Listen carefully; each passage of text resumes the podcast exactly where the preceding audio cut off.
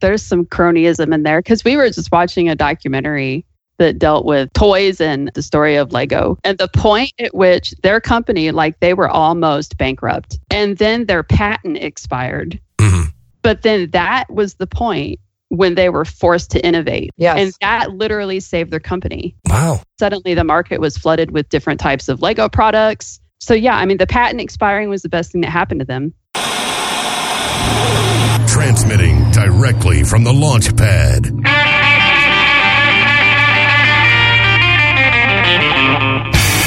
Bringing blue collar to your cell tower. The rock and roll libertarian himself. It's time to blast off with Johnny Rocket. Know you got a big machine, and you gotta dig that rockabilly scene. I know you gotta dig that hip hop high, and you gotta dig an old Sum 45. I'm Hey, this is Blast Off with Johnny Rocket, and I'm here with my Ray and Truth, Miss Raylene Lightheart. Hi, guys. Hey, Johnny. Raylene, how you doing? I'm, you know, what? I'm in a great mood, like you're usual. always- when are you not in a great mood? Like usually it's like I'm, you know, every once in a while I have like a bad day, but today I'm Yeah. actually all right. I'm all right. Good.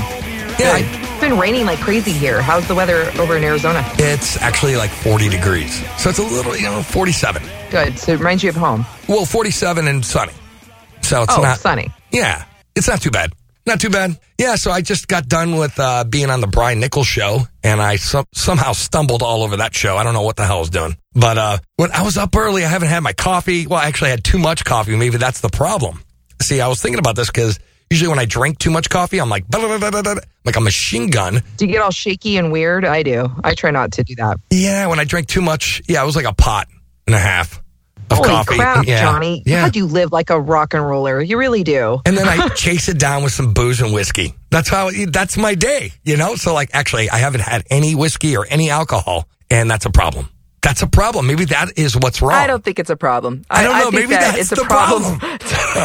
Maybe it is a kind of problem. It is. I, I should go to meetings, right? Uh, actually, I don't go to meetings, so therefore I cannot be an alcoholic, right? That's great. No, it's true. It, it is very true.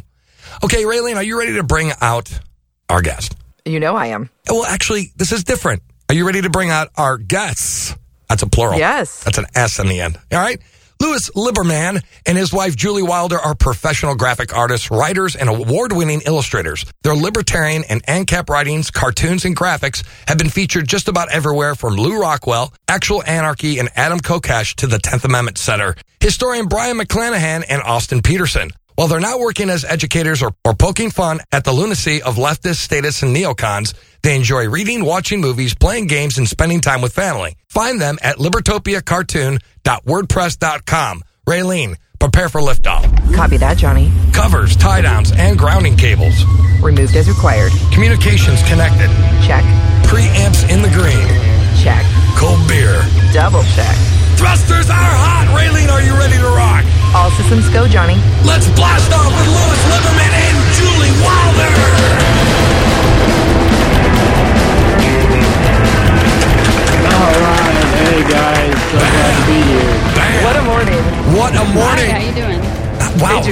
Going to be crazy. We have four people on the show now. We've never done this before. It's always Yeah, three. right. So you guys are breaking our fourth wall and our cherry. All right, guys, thank you so much for being here. And, uh, you know, the show, we wanted to talk about media, and you guys have been doing the media thing for quite a while. And Yeah, that's right. So art influences society by changing opinions, instilling values, translating experiences across space and time. And art in itself is communication. It allows people from different cultures and different times to communicate with each other via images, sounds, and stories. How long have you been in the media business? And why is art and media so important? Well, I would start by saying that I've been involved in it for quite a while. 19 years now? Yeah, 19 years. That's gonna gonna make me sound a little bit old, but uh, I don't really feel that old. So.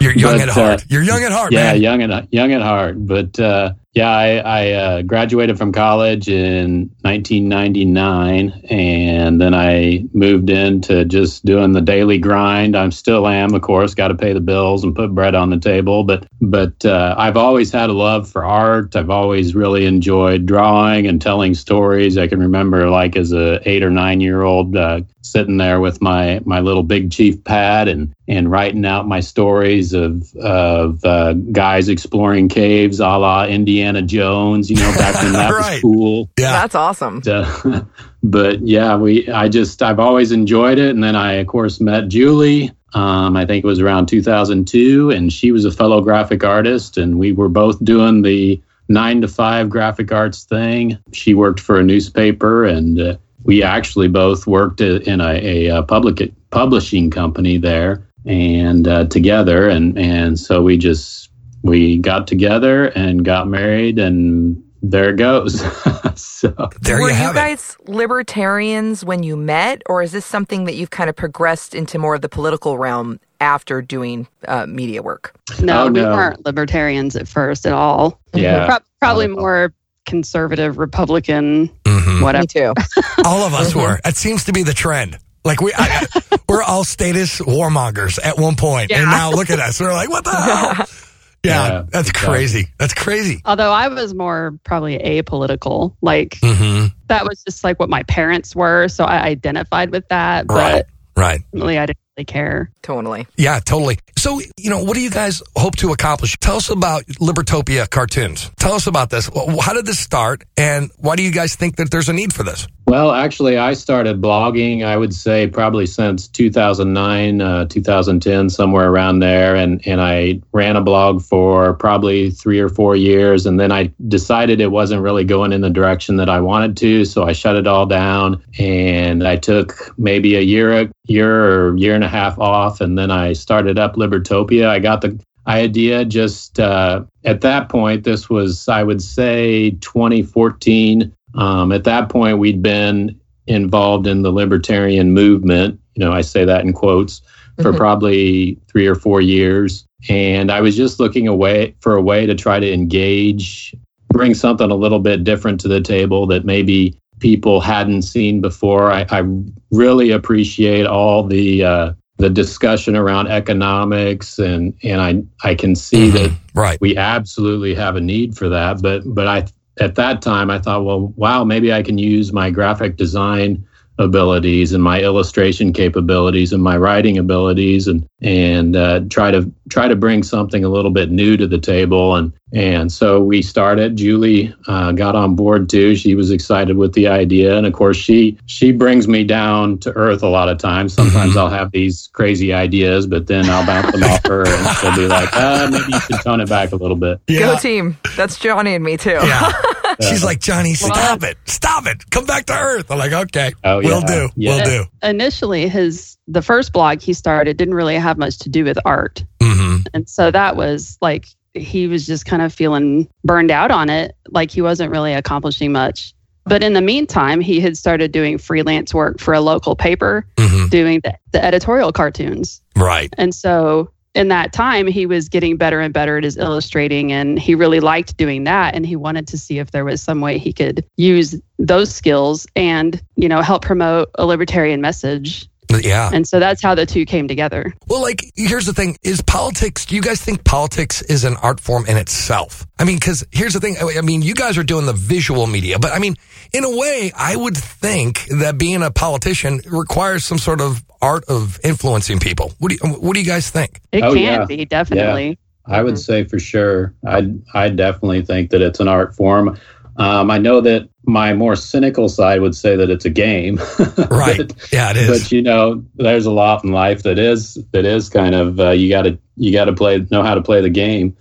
But uh, yeah, that's one thing I try to focus on on Libertopia is that there is a lot of creativity. I mean, even if you're an economist or you're a scientist or you know you're a basket weaver, whatever, there's going to be things you're going to have to use creativity to to engage in those things and try to figure out ways to talk to people in a way that they're going to respond to and that's not always just some a plus b formula you know you're going to have to you're going to have to try to to imagine or walk in their shoes a little bit hmm and find ways to speak the message that that's going to people are going to respond to Right. It's a very free market idea, as in there's a need and you are providing for that need. And it's it's um, innovation, creativity as part of free markets, wouldn't you say? yeah for sure absolutely you know, here's the thing. What's the deal with alternative media versus the mass media? And, you know, what what is the real difference you think between mass media and alternative media? And And why are we at a disadvantage being in the alternative? Well, I would say that mass media is designed for the masses. I mean, putting it simply, it's it's uh, just something that that's corporatized and it's very centralized. I know having a background in newspapers and working for small local town newspapers, I've seen how um, you know back in the 70s and 80s, a lot of these small papers, if they become successful, they get bought up by the big city papers, and then the big city papers get bought up by some Sure. media conglomerate. And so then you end up with a very small four or five people, Right. um, maybe more, that are controlling all the media. Exactly. Exactly. So- Deep, deep pockets helps too. Yeah, Yeah. deep pockets, deep pockets. So the alternative media, we've kind of got to break through, and uh, that can be that can be a challenge for sure. But I think social media is helping us in a lot of ways doing that.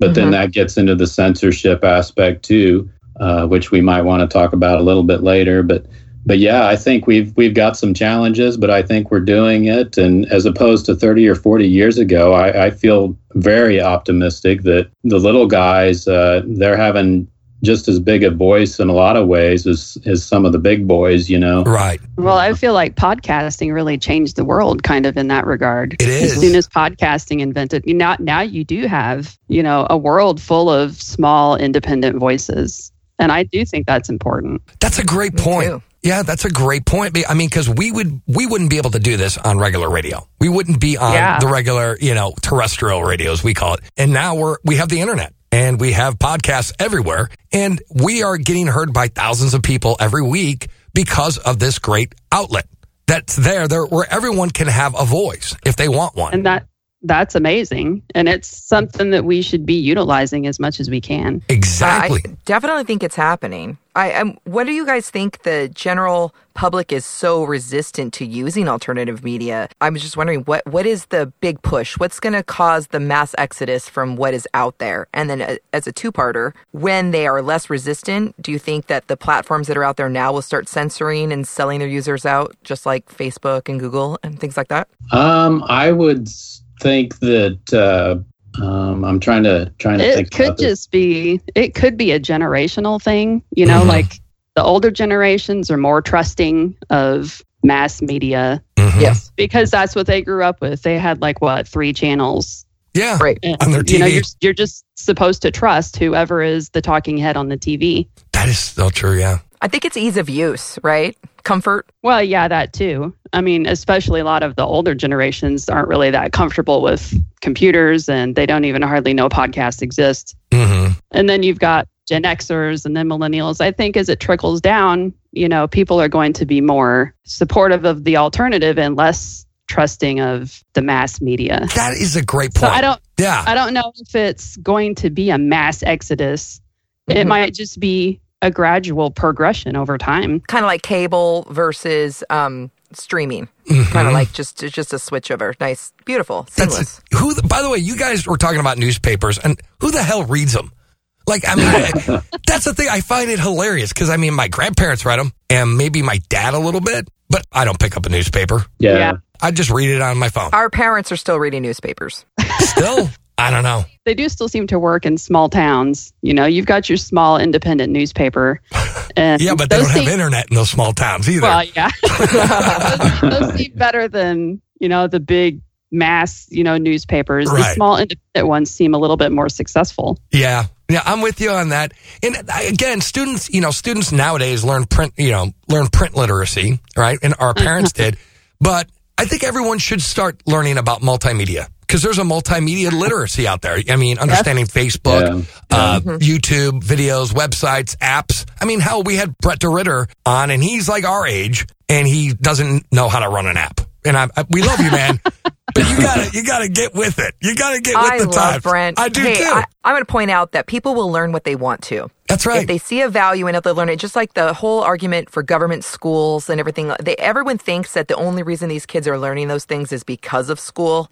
But those kids would learn most of the basic math and the basic English just by existing in a in a community. To be honest with you, they Mm-hmm. I'm with they you. learn what Yeah. they need to use, and they forget and memorize and forget anything that they don't care about. That's just the truth. It's same with technology. Yeah. That's what happened. That's what happened to me. I mean, Yeah. whatever I didn't use after I graduated, I've already forgotten it. Yeah, good for you. Make some space because it's a waste of our time. Yeah, exactly.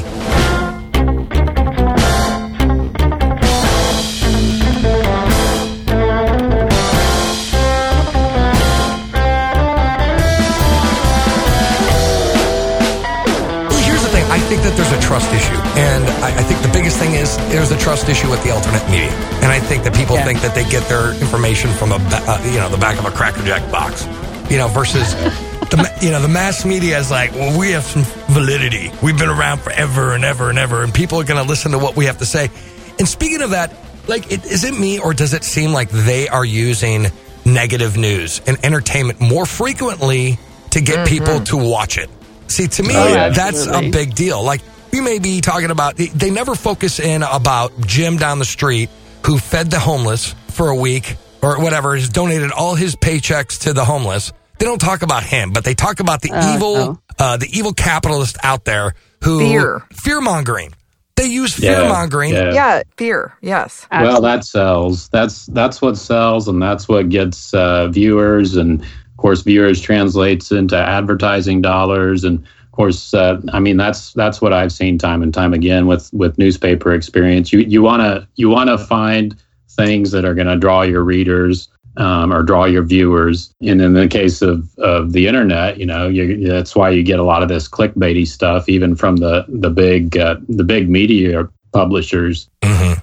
So yeah, you you you always want to try to find things that that are going to draw people, and of course it's the same with with uh, the alternative media too. We want to try to find things that are going to draw people and get them interested, and and that may not always be about the the little puppy dog down the street Mhm. that, Right. that looks so cute. you know? exactly So so uh, one thing one thing my editor used to say i mean even in a small town newspaper my editor always used to say the standard trope if it bleeds it leads uh-huh Mm. and That's true. you know what whatever is crazy or horrible or you know whatever bad is going on this is what draws people they're gonna focus to the in. front page you know they Mhm. want to focus on that but It's probably a biological um, imprint on the survival of the species. I, I bet this is a sociobiology thing. I, I just have a feeling. ooh, I'm, that's I'm a serious. good point I have a feeling that if we are motivated by protecting uh, humanity, and fear would drive that uh, that impulse to get involved and pay attention. Um, That's a good point. Love.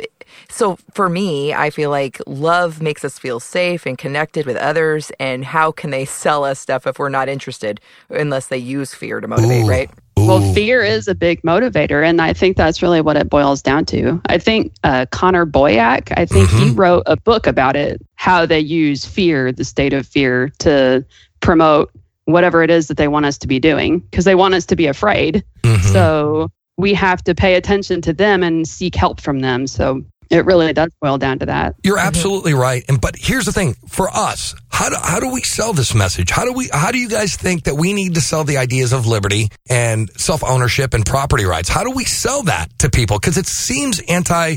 It's not very intuitive to the average person.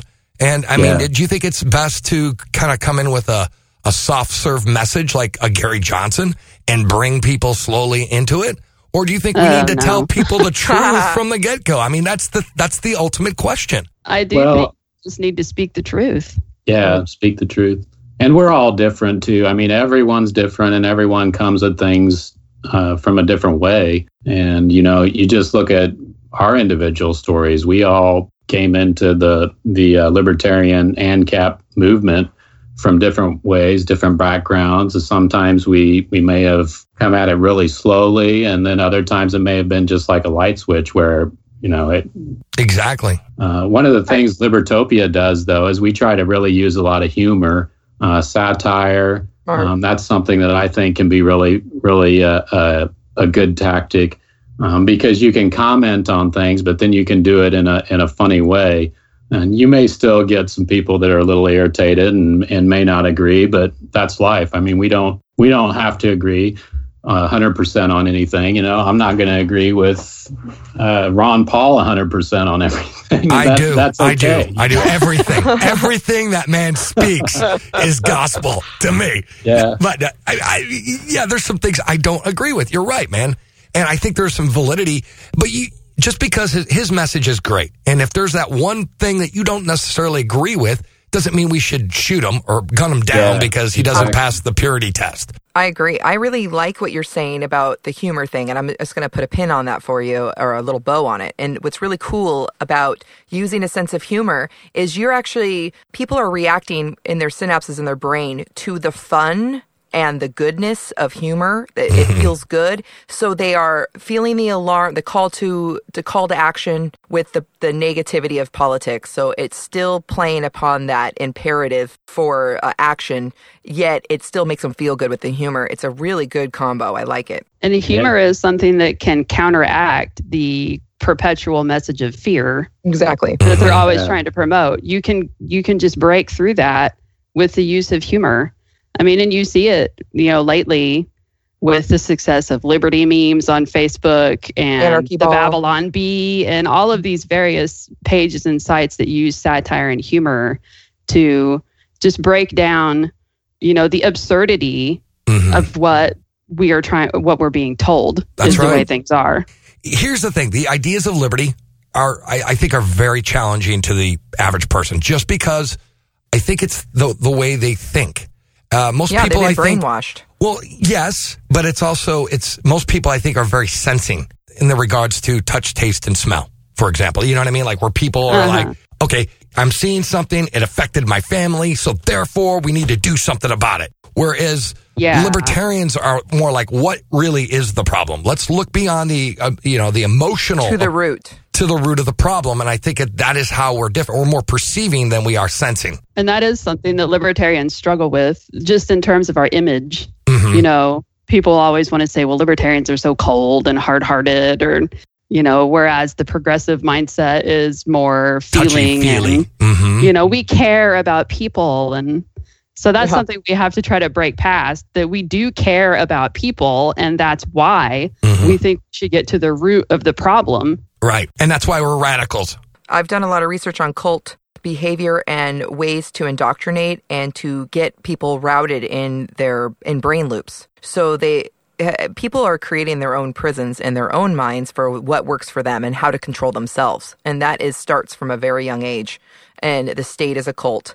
And through advertising and then through the you know when it's the same as every other cult uh, the behavior it's crazy how people are indoctrinated and they don't know how to think they reroute themselves back onto themselves instead of pushing further and libertarians seem to have broken out of that and start questioning everything You are right, Raylene. And Julie, Lewis, do you guys think it's almost our responsibility to teach people how to think again? That, that's something I think is important because I think if we can't teach people how to really critically think and take, you know, to put the emotions in the back seat and start thinking logically, I think, you know, maybe it's our unwritten obligation as society is to actually teach people like, look, man, don't, I know you're upset. I know you feel like you've been done wrong.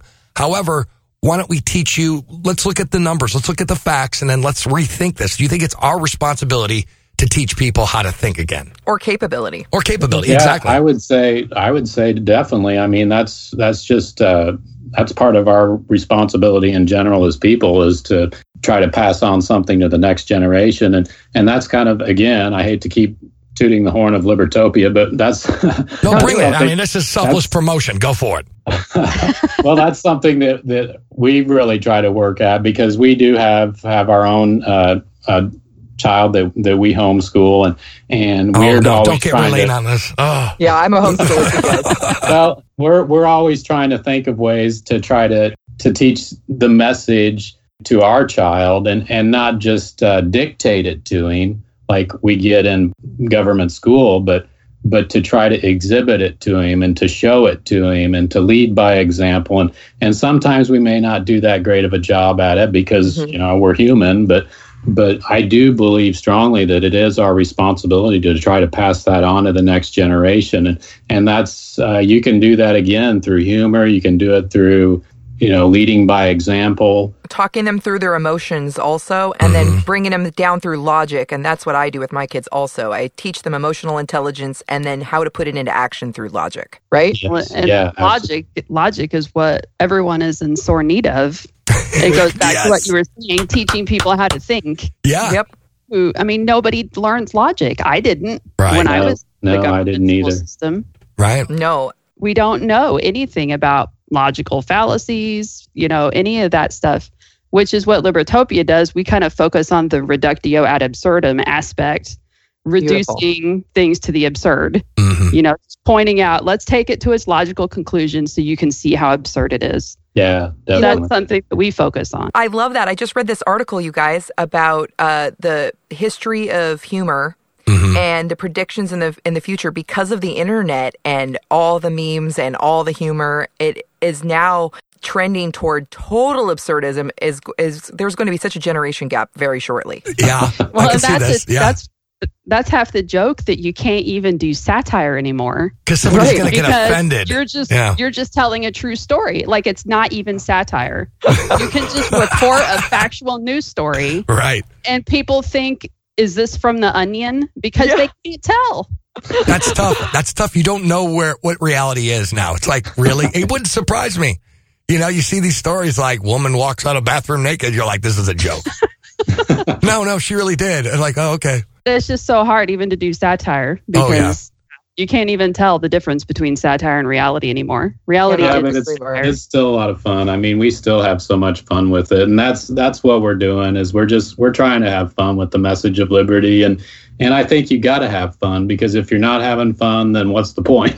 Oh, I'm with you. I'm with you. So uh, you know, yeah, there's times that we got to get serious, and and but uh, you know, you can still just uh, you still can laugh, and and that's that's another thing is that if you're laughing at at people's absurdities, that kind of takes away the sting, whatever sting that they have. Yeah. That's what Victor Prost said because he does uh, caricature art of different leaders and political figures and people out there, and he it's about humanizing them by mocking them.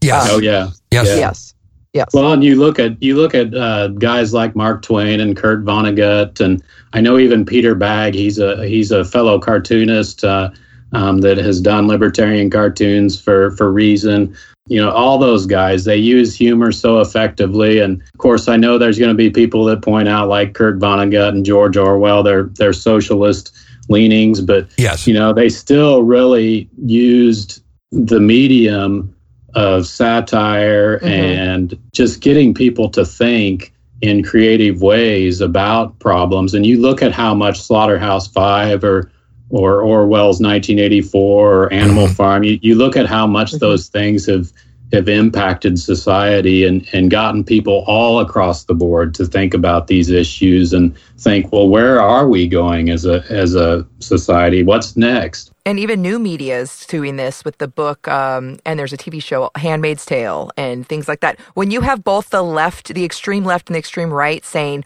oh this is our future and they're both scared this is a beautiful thing that's happening in media right now that people are realizing we're in trouble It's our opportunity to shine, I think. Anyway, so this is Johnny Rocket. The show's brought to you in part by Free Talk Live, America's number one pro liberty radio program. These guys are on 190 radio stations coast to coast, and they are live seven nights a week. So please check out freetalklive.com. Again, that's freetalklive.com.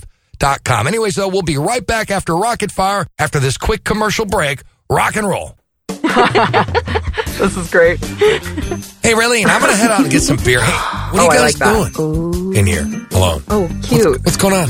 What are you guys hiding? Come on, fess up. well we're just looking at my new calendar It's a Libertarian Dad Bods calendar. It is enlightening. Wait a minute. Did you just say a libertarian dad bods calendar? Really? I've actually never been so excited for July in my life. Are you kidding me? I mean, come on, natural rights, natural bodies, and all this liberty.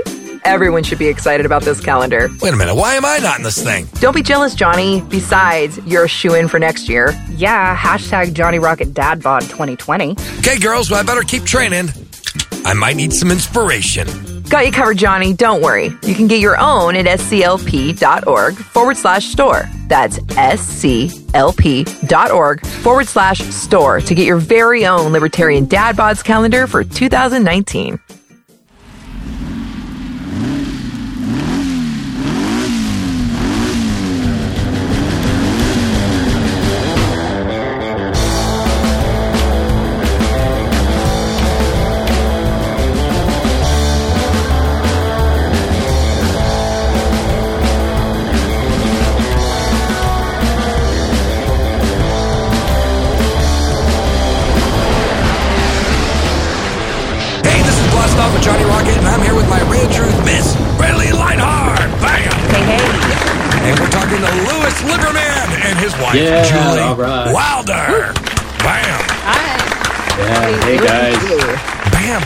Guys so much for being here on the show. And this has been real fun. It's been actually a great conversation because I don't know if we talk about this enough in Liberty circles, more or less. But what we do here on the second part, it's called Rocket Fire. What we do on Rocket Fire, sir and ma'am, is I'm going to ask you a series of 10 questions. These questions will be politically related. And if you can answer these questions between 30 to 60 seconds, that'd be badass. Lewis and Julie, are you ready to play Rocket Fire? Yes, we Yes. are ready. All right. Ready? Question one. Is there any correlation with how the public school system teaches and how advertisers and marketeers convey their information? Uh, yes. you said keep it under 30 seconds. Uh, so yeah, yes. you can expand a little bit on that. no. um, yeah, I would say definitely that there's there's a correlation uh, between the public school system and and advertisers and and marketers and you know you you look at uh, how things are branded on TV and and uh, we were just watching Full House the other day, and again, that's going to tell our age a little bit, but but uh, you know they were talking so positive about their public school experience, and of course the kids are in the public school, and you know it's just it's just kind of like written into society now that that that's what you do. You you send your kids to school, and everything's going to be a okay. And uh, so so yeah, I would say that that that is ingrained into people, whether it's advertisers or marketers, and it's something that libertarians need to to try to focus on and, and work on, and hopefully implement in their own houses. Right on. Question two. Why are censorship topics always centered around sex? Um, I would say that. Well, I might pass that to Julie. All right. Oh, yay. Throw, throw, throw in the mic. I really don't know. I mean, I would say it's just because it's such a sensitive, intense, private, you know, obviously a very private thing. Mhm. And there are some people that want to make it not private, and others are, aren't comfortable with that. And I don't, it's just, there's a definitely a propaganda issue there. People trying to propagandize those who disagree with whatever message they're trying to communicate. Right on. Question three. What function does mass media perform in an individual's life and society? Um, it's uh, something that people pay a lot of attention to, and you know, you you you feel like you've got to get up in the morning and see what's going on in the world. And of course, if you're on the internet, you're always going to be bombarded with that, whatever you're using, whether it's Mhm. Google Chrome or your your email. You you know, you shut your email down, and and Live's got the news feed there, and Right. Yeah, it does seem like you're you're always being bombarded, and of course that goes into one of our earlier questions where where it's just they're wanting to make money, and so they're feeding you this news in the hopes that you're going to click on their advertiser links and such, and and so um, as a libertarian myself, I've really tried to work to overcome just that constant onslaught of media and uh, weed through to to the to the brands that I feel comfortable with, you know, like your show or the Tom Woods show. And I get honestly, I get all my news from there. So So do I. Uh, so do I. That's all I know. It's an attempt, an attempt to influence our thought life. That's what the mass media does. That's right. Yeah. That's right. Question four. What is the purpose of an opinion poll in, in the news? And does that help drive political opinion? Yeah, I think that that goes back to like bandwagon marketing. Ah, and- yes. And, uh, so, you know, you, you want to convey, hey, everyone else thinks this way, so why don't you? I'm with But- you. I Uh, think the purpose of an opinion poll is to promote a particular opinion and get everybody exactly. else to believe that one. You're not So- cool. Everyone else thinks this way. You're an idiot. Well, and any I've gotten so that anytime I see an opinion poll, I'm already I already start thinking, well, what are they trying to sell me here? You Uh-huh. know, what what is their view that they're trying to shove down my throat? Hashtag libertarian problems. yeah, libertarian problems, exactly. All right. Question five. What do you think are some strategies other than media to promote the libertarian philosophy? Education. Yeah, education's a big one for sure. Um, we art. would say homeschooling. You know, we don't want to be shills for homeschool, but but we have had such a positive experience with it, and and we do see how our son uh, learns, and he he has a love of learning, and he loves to read, and um, he tries to figure things out on his own, and and uh, you know and as far as the social aspects you always get that too. People are like well what about the social aspects? And we say well he's involved in he's involved at the church youth group or he's going out and he's he's involved with the neighborhood kids. And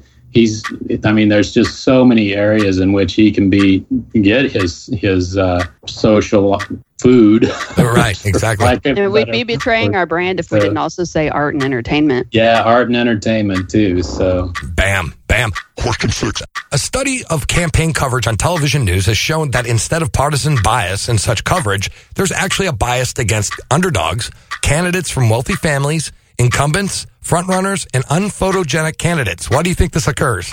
It's an attempt to push a particular candidate or worldview or whatever on us. They know what they want. The media already knows who they want and what they want. And so they're going to try to promote that particular person to the exclusion of everyone else. Uh huh. They did it to Ron Paul. They did. the They did. But campaign. uh, like a follow up on this one though. Why unphotogenic candidates? it's like that dude's ugly as. because people are biased towards pretty candidates. That's probably why. I, I think so too. Question seven. How does the media and marketers manipulate the public and do they do it subtly or is it obvious? Um, I think both subtly and obvious. It depends on who uh, who's doing the promoting. You know, you can see it subtly in television shows. You can you can sometimes uh, you know that comes in with your part of your critical thinking skills. You know, analyzing the worldview of a particular subject or TV show or movie or piece of music. But yeah, it's it's like with Libertopia, we we just we throw it out there, and and some people might love it, some people might hate it, but hey, you don't always have to agree on everything. Question eight. Why do you think younger people are turning away from the news? because they just don't care. Apathy. I don't know. That would be my best guess. Anything that's not technological too. I think they they prefer that. They just like they're just more focused on entertainment. I think. All right. Question nine. Globalization, media, politics. Why do they seem linked to one another? Uh, globalization, media, politics. you are not going to throw this one on me. Um, I'm chewing over that globalization, media, politics. I because of the Illuminati. The answer to the No. question is false. All right. I don't know. no, I, I'm just kidding. Yeah, that's a tough one. Let's see. Globalization, media, politics. Again, I kind of I wonder if it's not because media is centralized, and so you've got these big business corporations that are looking for ways, you know, to increase the amount of revenue they're getting. So, you know, globalization for them is something that that might be the most profitable and you know like brexit brexit is something that a lot of people Right. that a lot of the media publishers seem like they're against and maybe it's because they feel like it defragmentizes their ability to reach markets or or uh, something to that effect All right. Question 10. How is obscenity determined? Should it be judged on artistic value or its potential to cause an uproar? Um, obscenity. I would say that it is again in the eye of the beholder. Um, some people are going to look at it differently. Uh, you know, like people in in Europe may look at a particular word uh, differently than we look at it here in America. I know. Like fag. Something. Like fag. yeah, yeah, exactly. right. Um, but uh, sex too, that's another one where people in Europe they always seem like they're mystified that why we're so puritanical about it here in America. Um, but then they're in Europe, they're more opposed to a lot of violence. Um, so it does it does seem like it's it's your different communities are going to respond differently, and and that's the beauty of it is think local, act local. You know, whatever whatever your community community's needs are, then that's that's what we should respond to. Great Brion McClanahan reference there, too. Yeah, exactly. Bonus question. Now, a lot of people criticize libertarians that we preach to the choir. Do you think living in an echo chamber can be a good thing? Um, Julie, do you have any thoughts on I that? think Julie can handle this one. I don't I don't know that that's true that we always preach to the choir, but it is true that sometimes you need an echo chamber to some degree just to maintain your sanity. It's nice to have people that you are of like mind with that you can bounce ideas off of. But I don't think you should live there 24/7. I, I'm with you. I don't know that it's true that we're always living in an echo chamber because we do try to reach people. I'm with you. And that's Rocket Fire. Give it up for Lewis and Julie. Good job, guys. Good Probably job. wasn't very rocket paced, but No, no, that was fine. Anyways, that's Johnny Rocket here at Blast Off. I'm here with my Ray of Truth, Miss Raylene Lightheart, and we're going to take a quick commercial break, and we'll be right back. Rock and roll. Libertarians is a children's media company for children's ages 0 through 7. Our stories teach the foundational principles that underlie libertarianism and relate them in a manner that even the youngest children can understand and enjoy. Little Libertarians was founded by attorney and libertarian activist Dory Goikhman. We teach the basics of self ownership, non aggression, and property rights to babies, toddlers, and young kids. Use coupon code ROCKET, R O C K E T, for 40% off of Little Libertarian products at www.littlelibertarians.com. Again, that's www.littlelibertarians.com.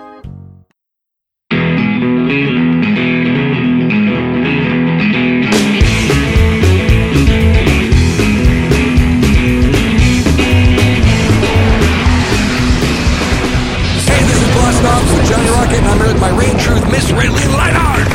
Bye. Hey, hey. Raylene, thank you for being so quiet when we're doing the Rocket Fire questions. I know it's very difficult for you sometimes. Well, I have so much to talk to you guys about, but I kept it shut. All right. So, guys, thank you so much for being here on the show, Julie and Lewis Liberman and Julie Wilder. Thank you guys. And you guys are doing the uh, Libertopia cartoon series. And where can people find that before we uh, continue on with our interview? Yeah, they can find it at libertopiacartoon.wordpress.com. And if anybody's scared by the WordPress.com, just know that I'm a poor, starving artist and haven't afforded to upgrade that yet. Lewis, it's $15, Lewis. It's $15. yeah, you can skip well, out on the internet for a month and get that. yeah, What's this thing about snowflake buddies? That's our latest book. You can find that at Shotwell Publishing. Of course, if you go to the website, you can you can find a link to it too. But um, it's just a fun satire book. It, it kind of is like Garbage Pail Kids, if you remember that from the '80s, where it, it creates these fun little characters, and and then it kind of pokes fun at, at just a lot of the absurdism of statism, uh, neoconservatism, and of course leftism but uh, um, that was the goal of it is just to to laugh and have fun with a lot of the current events that are going on and the crazy stuff like monument censorship or art censorship or you know the antifa uh, the radical feminists that dump pee on people and and all that you know it just it goes after it and it laughs about it and and uh, I think it's a lot of fun. I think people have a lot of fun with it. it's kind of a satire of you know the old educational primers you know that Uh-huh. had the abcs with a poem next to each one Okay. and so that's kind of what it is it's like a graphic novel that looks like an old uh, educational primer but the characters and the poems are all poking fun at leftist absurdity Yeah, Right on. Yeah, exactly. So so it's not it's not PC at all, but that's the beauty of it is you can put it on your coffee table if people even have those anymore.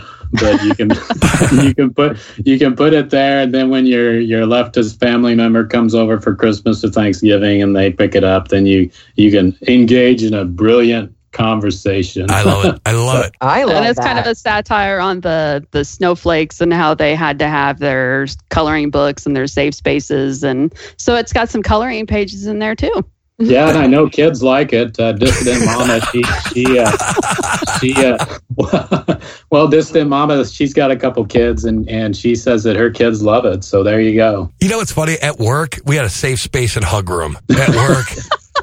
And I thought Stop it was hilarious. No, I'm serious. We did it as out. a joke. okay. And so you And could it- buy a copy and put it in the safe space there you Yeah, go. I love it. exactly. All right. That was, that was great. So I have a question for you guys. Um, do you believe the government should protect artists' IP as a property rights issue, or do you think that IP and patents are just another form of cronyism? Explain. Um, I, as an artist, I would say that I don't put a lot of stock into the the government IPs, IPs, excuse me, um, because I've been working in for the last 19, 20 years as an artist, and and a lot of my stuff I just give away for free. And of course, being on the internet, I know that people are going to grab it and rip it off if if they care. You know, I and uh, and of course that's a badge of honor in itself if somebody takes it and, and uses it for for whatever that that hey that it, it got out there enough i think the free market definitely provides solutions for for that you know depending on your community uh, it, again, a lot of this comes back to just just your community and what what the needs of your community are. I think No. that it's definitely sorry to interrupt. No, do it. I, I think that it's It's your husband. Interrupt them all day.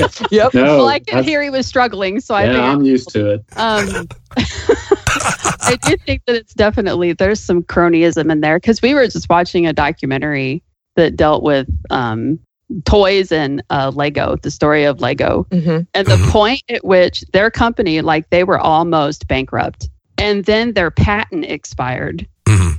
But then that was the point when they were forced to innovate Yes. when Mhm. their patent expired, yes. and that literally saved their company Yeah, because perfect. there was now Perfect. suddenly the market was flooded with different types of Lego products that were cheaper. so Like now they were forced and- to do Mhm. something different. So yeah, I mean the patent expiring was the best thing that happened to them. What a cool story because That is ideas are meant to be uh, ex- explored, shared, um, spread, multiplied, built upon. That's what uh, human action, our economic beliefs are all surrounding that. So I'm not a big IP person, but because you guys are artists, I really wanted to ask you that. So thank you.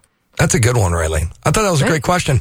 Great yeah, job. and thanks to Julie too for filling in for me. That's that's uh, well, that's that's the beauty of, of being a, a, a couple is that your your spouse can can answer your questions for you. She's got your six, man. She's got your Yeah. six. Definitely. I know what he's thinking, even if he doesn't know it himself. That's how I am with my husband too. Oh my god. Oh my god, that's funny. Okay, in a free society, here's the ultimate question. In a free society, you think artwork and free speech could actually be more restricted and censored by private property rights of the individual? Oh, that's a good one. Yeah, that was something that Julie and I were talking about just the other day um, with with the uh, monument issue. Of course, a lot of people probably aware of that, but uh, you know the the monu- the veterans monument censorship, Mhm. um, where a lot of uh, public places are wanting to take these off, and of course, myself being an artist, you know, this is something that that I've been thinking about a lot. Is is these they are considered works of art, and they're they're being censored. Yeah. and uh, how do, how should we respond to that? And and then if it's a public piece of land uh, versus a private piece of land, um, you know, let's say they move it to a private piece of land, but then the private owner decides it wants to take it down, or uh, you know, and it doesn't have to be a monument. Maybe it's maybe it's a painting, or you know, like somebody buys the Mona Lisa and decides they want to paint a mustache on her. You know, does, is, It would be Is- it's their property. I mean, it would yeah, suck. it's their property. That- That's something I still haven't completely worked out in my mind because I do think the private property issue is the key to some of these monument removals and whatever it is that people don't like the look of. Mhm. If it's on private private property, there's really nothing anybody can say about it. I agree. That and it sucks, you know, like that's the thing. Yeah, if somebody buys a Mona Lisa, they technically have the right to put a bowling ball through it if they want, you know. Yeah. But they have the money to do that, then let them do it. But at the same time, I think people would like be losing their fucking heads over it, you know. yeah, Probably. Most people who would pay could afford that would treasure it because when you spend money on something you actually have already decided it has a value mm-hmm. therefore you usually protect it this is why private property is so much better than public because when it's public it's everyone's and no one takes care of it and when it's private property you actually care That's true. Nine times out of ten. But again, there's that. True. There's always There that might guy. be an outlier. Yeah, you know, there's always but what, that guy. What can you do? Yeah, you then can't. it's an, then it's art in action. Somebody who would buy, had the means, would crowdfund or any way that they could get their hands on the Mona Lisa and drew a mustache on it. It would be a live action art piece by doing that. That would be to to set the world on fire. And I actually think we should pay attention. Well, it's like uh, Banksy. You know, if you're familiar with him, he does Yep. a lot of lot of these crazy art installations, and and then people love it because Yeah. it's you know it's like it's a new form of art that he's created. But uh, um, yeah, I'm I- totally with you on that. It's some Uh, it's a I little actually weird. saw I actually saw a video that was like an auction of a Banksy piece Mhm. that was Yeah. set to self destruct the second it was purchased. And it Wow. actually That's a put sexy it- shit. That's it cool. put it through a shredder like the second they purchased it. Yeah. It like self like just shredded That's that was built into the frame. And then they were saying it was worth more afterwards. So Oh my! funny? It's so Like, deep. It's so deep. uh, it's so meta, right? Yeah, yeah, yeah, it is. yeah, Okay, is. guys, this is a fun one for me. Um, imagine you're an aspiring dictator. Now we can just do this as a dictating couple. I, Oh, you guys go for it. do this all the time. Oh man, Uh, this is bad. This is bad. I, I heard a dirty joke in there, and uh, all right, go ahead. oh, okay. Using using media, describe your three to five pronged approach to winning over the trust and support of the nation. Ooh. You're a bad guy. Oh boy. Let's see. I would use lots of Orwellian Big Brother posters. Oh yeah, Um, propaganda. That's a yeah, one. lots of propaganda. That would be my first prong. Uh, my second pronged approach would be to use my wife Julie to, to answer your question. yeah to answer all my hard questions. yeah, that's a good one. Oh. And then my third approach. Let's see, what would I do as a um, as a dictator? Julie, go ahead. Jump in. I'm trying to think of what he would do. Let's see. propaganda, but then you would have to censor any counter propaganda or anybody trying to. There we go. So censorship. So, So, uh, censorship would have to yeah. be. So, in a free society, right? What about propaganda? What about censorship? Do you think, where do we draw the line on that? Do you think people should have the ability to censor things? And, and that is the ultimate question. Where do we draw the line? Let's just face it, we are in the system that we are in now. Yeah, Where do we draw the line? Where do we draw the line? I mean, is it okay to shoot, show nudity? What if it offends somebody else? I mean, Well, yeah. I mean, the way we have it now, it definitely seems like there ought to be a boundary. Of course, I would think that even in a free society, that there are some things that are just, they ought to be off limits, you know, Mhm. just for the protection of young minds and people care about their children. And there are things that kids should not see mhm. When with you on they're very little, you know. So I do think that there is a place for, and I don't know if you want to call it censorship or not, but just that could be just keeping cultural influence. keeping some things undercover, you know, just for the protection of the young people that are in this society. That's a good. That's a good. I think that's a great answer. So, like, you you would support like a statue. Let's just say you had a statue of people having sex, right? And it's a big Uh-huh. statue and it's in public. You'd be for not maybe removing it, but maybe putting a big, I don't know, curtain around it. Maybe I don't So know. it's like people who really want to wa- look at it, they'd be like, all right, let's go there. Well, like for instance, we went to a, an art or it was a uh, exhibit at Union. It was a lo- local art gallery. yeah, a local art gallery, and they had a, an exhibit on on Pompeii, Pompeii. and they had all about their artwork and all about uh, the leaders and and the different issues going on during the day. But then off in one corner, they kind of had this this room that had a lot of the pornographic art of Mhm. Pompeii. You know, a couple thousand years ago. Right. and they said, you know, if you want to go in there and look at it, there it is. But you They had a sign letting Yeah, you know a in this room, knowing. this is what's here. So if you mm-hmm. don't want to see it, don't come in this room. Yeah, so I thought that was a, that was a great way to handle it right there. Is that you know some people may want to go in there and see it and check it out, other people may not, and they can go around it if they don't want to see it. So right So. I'd like to talk to you guys real fast about when you were mentioning propaganda, and there are a lot of different types of propaganda. So I wanted to kind of get back to that with you. What types of propaganda do you think we would be seeing? Uh, vilifying certain types of people to cause divisiveness? Would it be 1984 posters like you were talking about? Would it be teaching people that two conflicting words mean the same thing so they can get in there and actually brainwash you? Or do you think it would be about which? What do you think is the most effective? um, I think the bandwagon propaganda can really be super effective with people because we are we do have a need to want to be liked Yeah. and to feel like we're part of the in crowd and and uh, so I think that is a huge tool for a lot of um, political figures and Mhm. and uh, people that are trying to influence social change. You know, just to make it seem like everybody's doing it, and you're an idiot if you're not doing it too. Which Right. you You guys know. did Yep. that in Rocket Fire. You were talking about that, and when he Johnny asked a question, and I think that everybody wants to be a winner, and they like winners, and I think that's what the media bias thing was about when he was talking about. it. I go, they don't like ugly people; they want winners. yeah, for sure. that's for true. sure. That's true. Well, and Kurt Kurt Vonnegut made had a quote like that where he's like, in America, you have only two parties: you have the winners and you have the losers, and it's just that Americans haven't accepted that yet.